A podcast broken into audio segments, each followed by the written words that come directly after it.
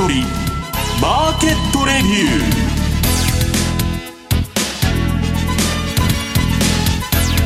ー。こんにちは石原潤です。リスナーの皆さんこんにちは大里清です。ここからの時間は楽天証券プレゼンツ先取りマーケットレビューをお届けしていきます改めましてパーソナリティです。現役ファンドマネージャーの石原潤さんです、はい、息切れてます？大丈夫ですか？今日は相撲取りのインタビューになってませんので。何事もなかったかのように、はい、はい、いらっしゃっていただいて、うん。なんか株が安いですね。そうですね、えっと、日経は今日2日続けて600円近くそれぞれ下げていてニューヨークもね難聴ですよね。あだけど日経の下げはきついですよね。はい。それはやっぱりあのコロナの話ですか？そうですか、長倉さん、ちょっとご紹介、まあ、だから円高と、まあ、ちょっとあの株安と一緒に来ちゃって、はい、なんか変な連休前に雰囲気だなという感じなんですけどね。なんか連休中って、まあ、あのこれ、迷信というか、イメージなんですけど、あの円高になる、円高になりやすい感じあるじゃないですか。でも4月ってマーケット、株式市場は結構強いはずですよね。動く時はむちゃくちゃ動くんだけど警戒しててもね動かない時は何も動かないっていうのが連休の相場だと、まあ長倉さんも私も長いんでね、はい、まああの動く時は本当動くんですけど、はい。まあ、あの流動性にねちょっと気をつける時期が近づいてるということだと思うんですけど。はい。そしてゲストご紹介いたします。楽天証券 FX 事業本部長の長倉弘明さんです。よろしくお願いいたします。ます。長倉さんえっとまあ今石原さんの話にもありました。ドル円で見てみるとドルがちょっと売られる動き円高の動きとなっています。そうですねあの結構アメリカの長期金利に連動して結構動いてたんですけれど、うん、まあ、こう低くなったところでちょっと円高がままだ進みきってないなって感じはしますね。あの金利下がっても、えー、っとまあ、ドル支えられちゃあ、えー、っとドル円支えられちゃってるって感じで、うん、ね、市場の連関がこのところあの例えば商品相場と5ドルとか、そんなも含めて全部薄まってるんですよ。そうですね。まあだからちょっとね出来高もなんか先週ぐらいからかなり落ちてきてなんかね、市場が薄いという感じがずっとしとるんですけどね。してますね。うん、この108円をちょうど挟んだあたりが底堅いというか、なかなか抜けそうで抜けてこないっていう感じありますね。抜けてこないですね。はい。この後どうなっていくのか、お話聞いていきたいと思います。番組では、えー、皆さんからの質問などもお待ちしていますこの番組 YouTube ライブでも同時に配信をしています動画の配信についてはラジオ日経の番組サイトからご覧いただけます番組のホームページからは随時質問などを受け付けています。番組宛てメール送信フォームからお願いいたします。それでは番組を進めていきましょう。この番組は楽天証券の提供でお送りします。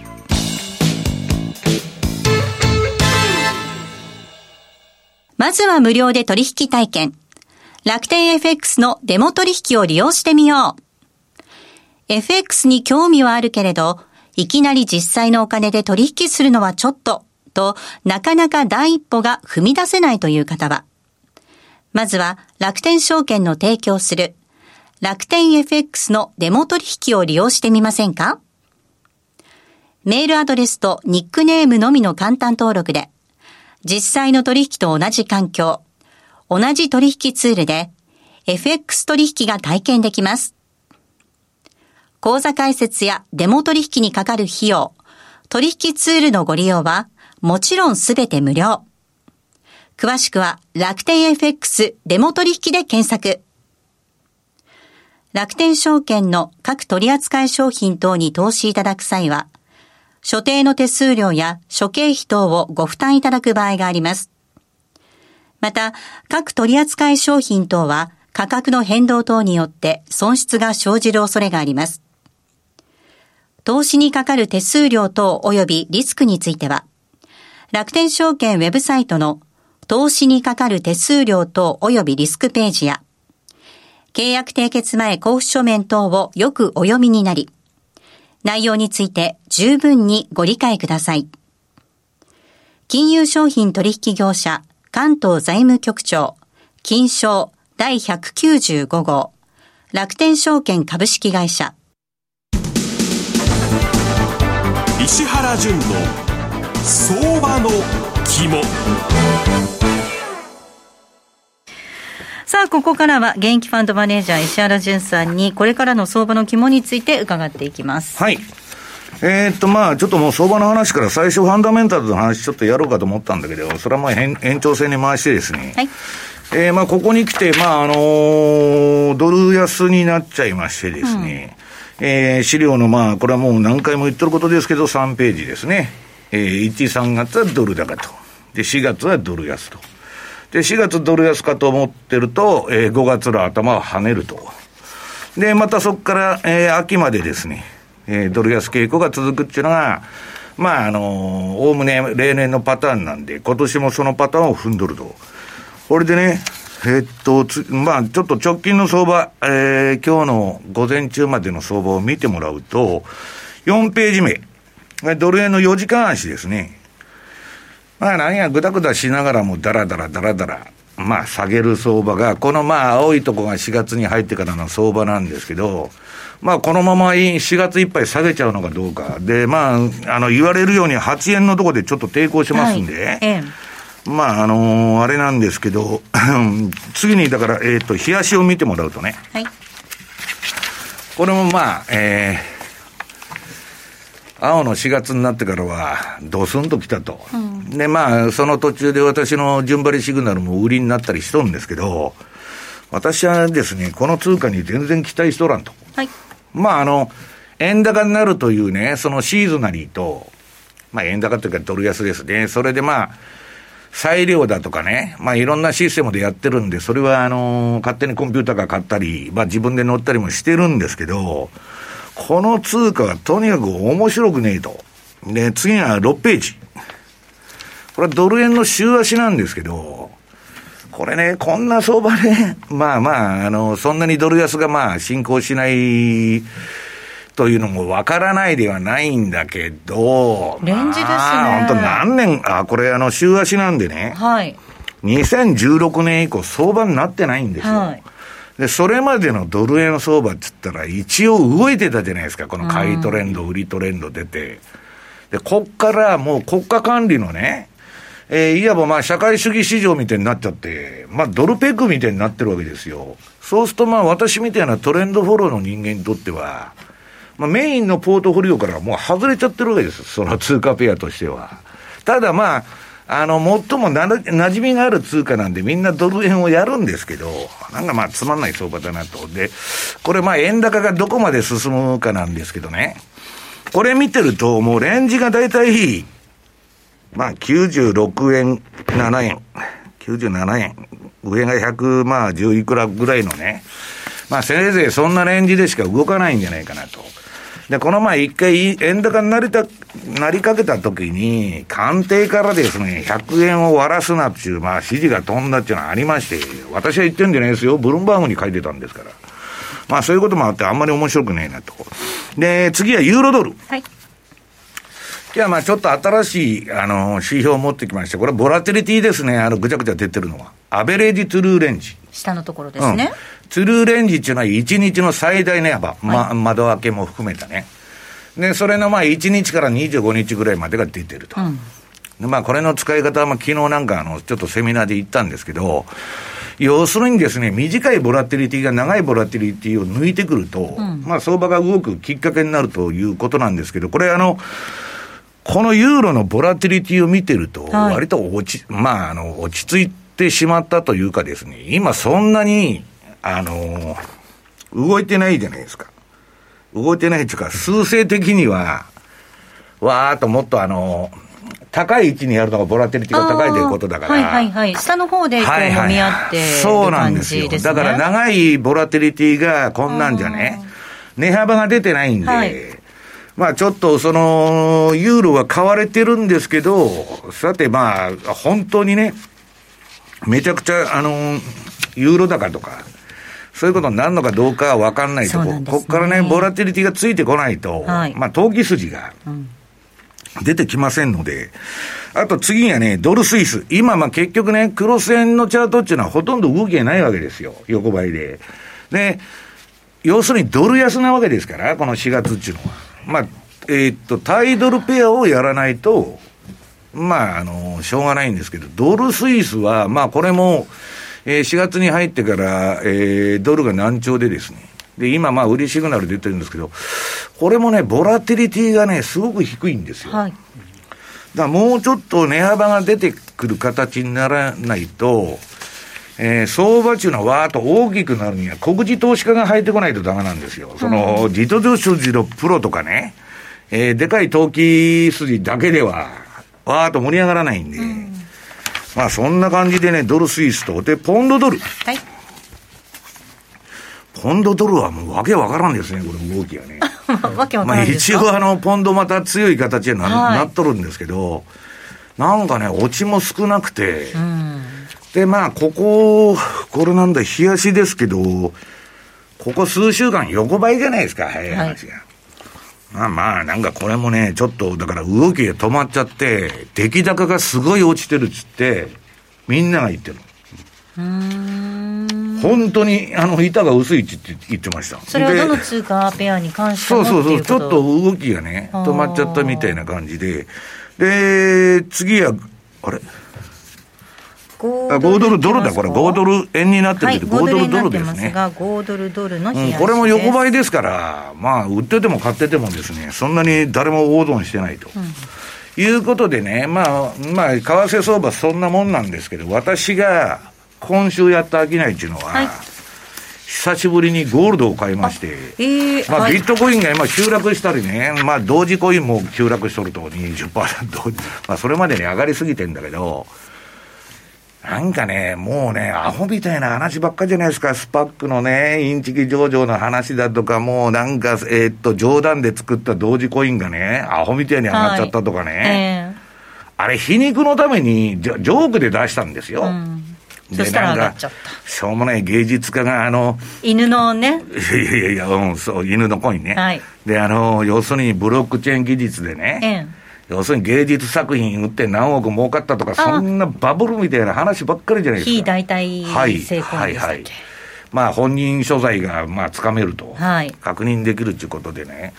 私はね、それってちょっと行き過ぎなもうバブルっていうかね、うん、何なんだこれはと。まあ普通の人が読んだらこれなんかアホみたいな話だなと、いうね、記事がめちゃくちゃ増えてきた。で、かといってね、じゃあ、あのいろいろんな技術力を持ってる東芝が、あんな安い値段で買収できるのと。今日日ね、アホみたいな IT 企業、こんなこと言ったらあの怒られちゃうけど、向こうで IPO とかスパックで出てくるのなんて、何兆円って金集めるんですよ、上場で。はい。実態も何もないようなね、まあ私に言わしたらですよ、独断と偏見で。アホみたいな会社ばっか上場してきて高値になっとんのに、東芝みたいに技術も何も人もおって、うんぬんの会社がね、あんな安い値段で買えるのかと。だから成長性っていうことですか、評価されてるのが。いや、だからもう要するに時流に乗ってったら、まあ、エブリシングバブルなんでね、何でもバブルで言われとるんで、えー、あれなんですけどね、ちょっとね、めちゃくちゃな世の中が到来しそうなと。いう感じがするんですよ。だからまあ、国家的にそういう政策をやって、うん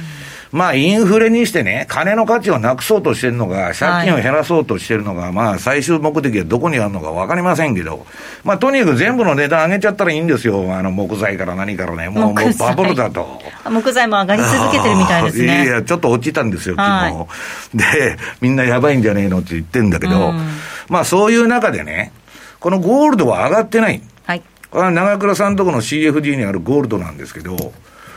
まあ、こういうものでもね、拾っとかないと、うん、まあ、ポートフォリオがね、もう、入れるものがないな、というような状況に今なってくきてるということですね。で、次は SP500。はい、うん、これも。シーズナリーです。まあ、この4月で一応上げがよ、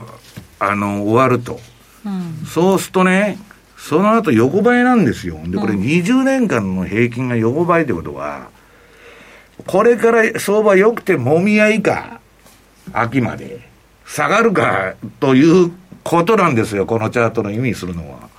というとね、もうトレーディングベースでちょこちょこやっていくしかないと。買い場は10月の半ばか11月に、まあそこで思い切って買うような局面が今年も、まあ毎年のように今来てますんでね、来んのかどうかわからないけど、まあちょっとね、あの、ファンド税に聞いてても、やる気がねえようなこと言っとるのが多くて、うん、まあちょっと困ったもんだな、ということなんですけど、ただ、あのー、えっと、この SP500 の次、チャート見てもらいましょうか。はい、13ページ。これもだから、ボラテリティ不足ですね、今。うん、まあ、あのー、いや、ボラテリティってこれ下がったらバーンと上がるんですけど、大体。じりじりじりじり上げは上がるじゃないですか。はい、で、ボラ上がらないのは、まあ、あの、買い手にとってはいいことなんですけど。じ、はい、り高だから ATR が上がってない。ボラが上がってない。うん、まあ、それにしたってね、まあちょっとあの変動が、えー、小刻みになっちゃったかなということでですね、うん、えー、あれなんですけど、まあ対前年比で見ると、えー、去年がコロナ禍だったために、経済指標から企業業績からむちゃくちゃいいと。うんなんかアホみたいな錯覚しとる人が多いんですけど。前年比になると、業績めちゃめちゃ良くなるよって話ですよね。だけど実態はね、14ページで、2013年からアメリカのね、企業業績なんか何にも伸びてないんですよ。株だけこのオレンジの方だけ上がっとると。はい、だからもうこんなもんね、もうバブルだなんだかんだなんて議論しててもしょうがなくて、うもう国家運営になってるわけですから、はい、世界中。で、まあこのコロナでどんな理屈でも、金をばるまくのが許される環境になってるわけですから、それはまだ爆発的にね、もっとバブルがいってもおかしくないし、ただまあ実態は何も反映してないと。だから、あの、長倉さん、日経新聞に、ドル円が、えー、っと、理論価格より14円、えー、円安だと。うん、出てるんですけど、14円いったらいくまいくらまで下がるんだよ、みたいな話でね。だから実態と乖離した、まあ、いわばシュールなですね、世界で我々やっとるわけですよ。シュールな世界で相場、うん、まあだから、ちょっとね、そこら辺がどうなのかなというね、えー、感じがまあしてるんですけどね。はいえー、続きはこの後の延長戦でまた石原さんにお話聞いていきたいと思います。ここまでは石原淳の相場の木もお届けしました。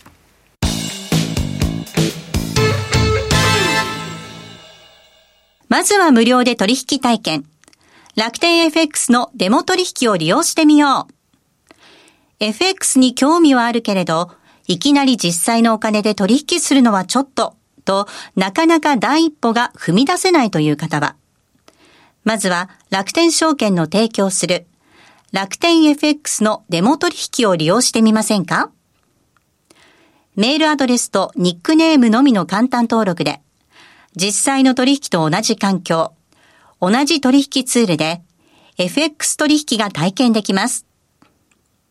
口座開設やデモ取引にかかる費用、取引ツールのご利用はもちろんすべて無料。詳しくは楽天 FX デモ取引で検索。楽天証券の各取扱商品等に投資いただく際は、所定の手数料や諸経費等をご負担いただく場合があります。また、各取扱商品等は価格の変動等によって損失が生じる恐れがあります。投資にかかる手数料等及びリスクについては、楽天証券ウェブサイトの投資にかかる手数料等及びリスクページや、契約締結前交付書面等をよくお読みになり、内容について十分にご理解ください。金融商品取引業者関東財務局長金賞第195号楽天証券株式会社ウィークリーマーケットレビューここからは楽天証券 FX 事業本部長長倉弘明さんです。引き続きよろしくお願いいたします。はい、よろしくお願いします。さあ、まずは取引数量ランキングから見ていきましょうか。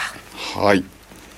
まあ、あの、取引多いのはドル円なんですけれど、うん、まあ、あの、先ほど石原先生おっしゃってたようにですね、もう本当に動かないんですよ。動か本当に動かない。あれ、先週だったっけ、木金かなんかね、はい、ドル円相場見てたら、なんか、なんでほらみたいな、本当なんですよね、まあ、本当、あの僕ら相場長いと、もう10年、20年前だと、ドル円だったらもうあの1日1円。動くのは当たり前だったんですけど、今もう0.5%ということで、50銭ぐらいしかのレンジが毎日ないと。ひどいと20銭とか30銭しか動いてないそうなんですよね。であのペソとか動いてたんです。先月は3月動いてたんですけどペソも動かなくなっちゃったと、うん、もう1%切っているというような状態で、まあ、あの4月はですね、まあ、そういった中で、えっと、ドル円、えー、それからポンド円、えー、5ドル円といったようなところが人気通貨で取引されているというような、えー、状況になっていますというところです。はいで、はい、えー、っと、また、えー、っと、1か月に1回のテクニカル探索っていうことで、動かないんで、なんもないんですよ。で、三尊見当たらず。完全見当たらずだったんですけど、ちっちゃい三尊が、えっと、うん、で、えっと、見えて、まあでももうそれもほとんど、えっと、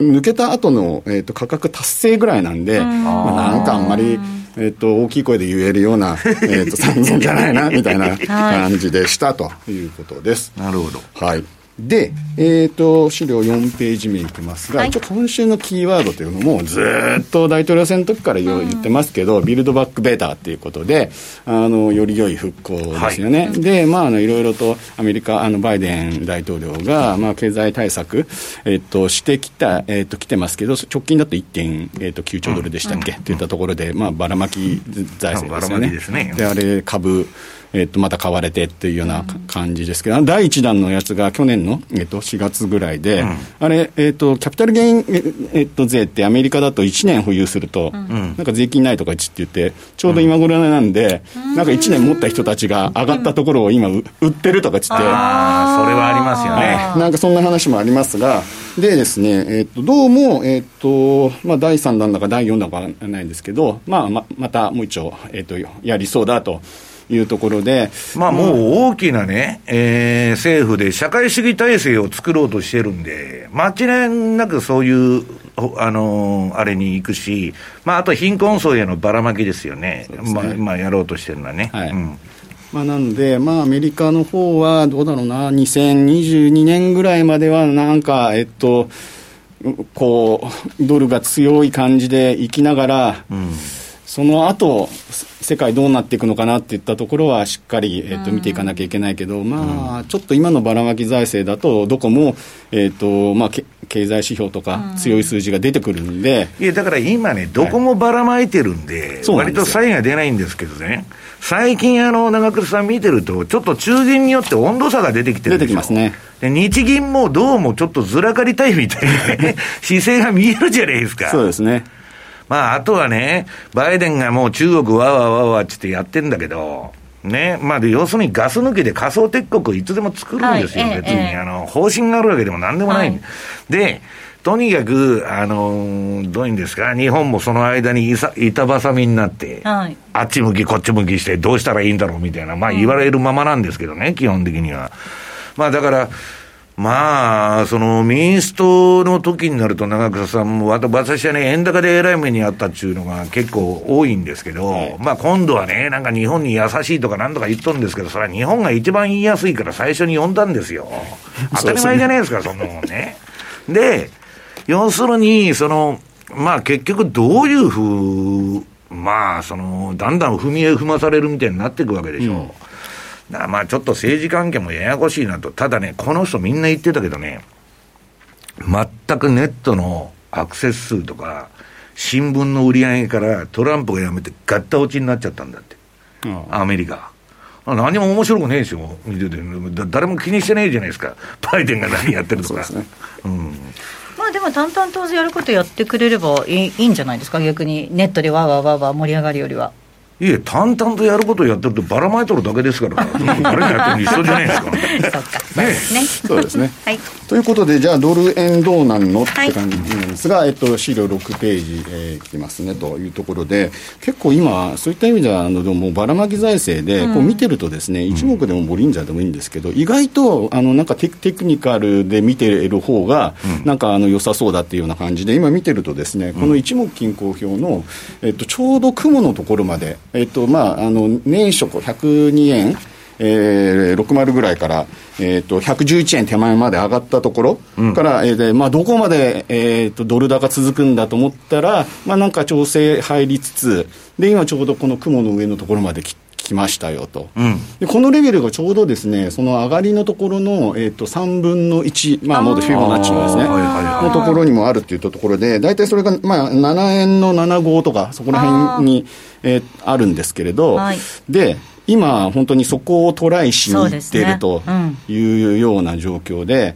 まあ、あので先ほど申し上げましたけど、アメリカの長期金利下がって、はい、えっと、先週下がった時に、本当に105円ぐらいいくんじゃないかなって思ってたんですけど、全然いかなくて。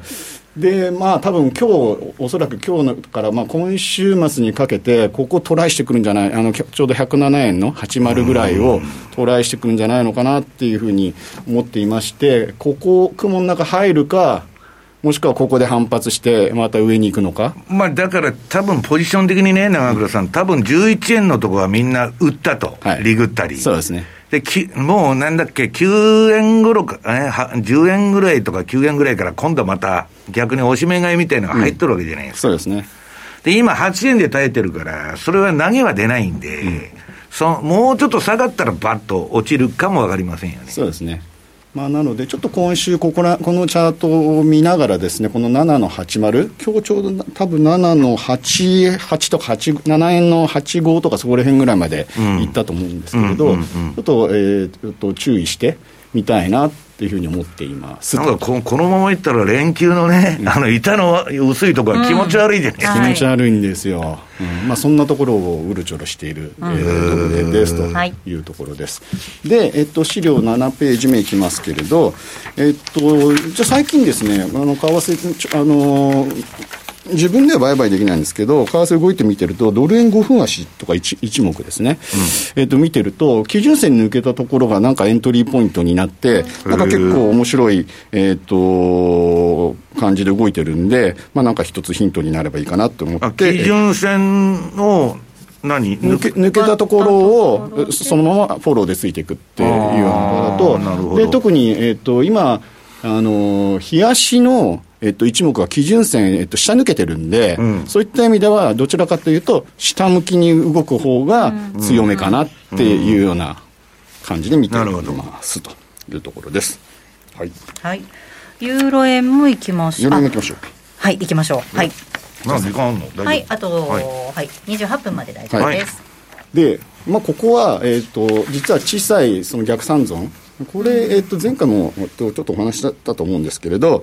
えーと、よくよく見ると130円ぐらいまで、えーと、上に行くっていうようなところで実は130円達成してるんで、うん、あなんかあのここからどう動くのかなっていうようなところで、まあ、見ていきたいと。ちょっとやっぱり頭131円とこれで重いので、うん、まああのまあ、ドル円とユーロドル